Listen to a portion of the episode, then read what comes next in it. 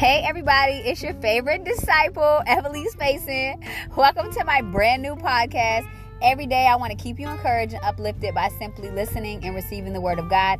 And I pray that as you hear this word, you are made whole in every way. I love you guys.